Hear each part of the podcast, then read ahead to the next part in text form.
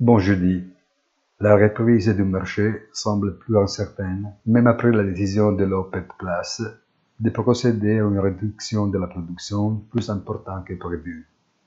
La menace russe de ne pas fournir de pétrole aux pays qui imposent un plafonnement des prix contribue également à la reprise des prix en continuant à maintenir les marchés de l'énergie dans un état de grande incertitude.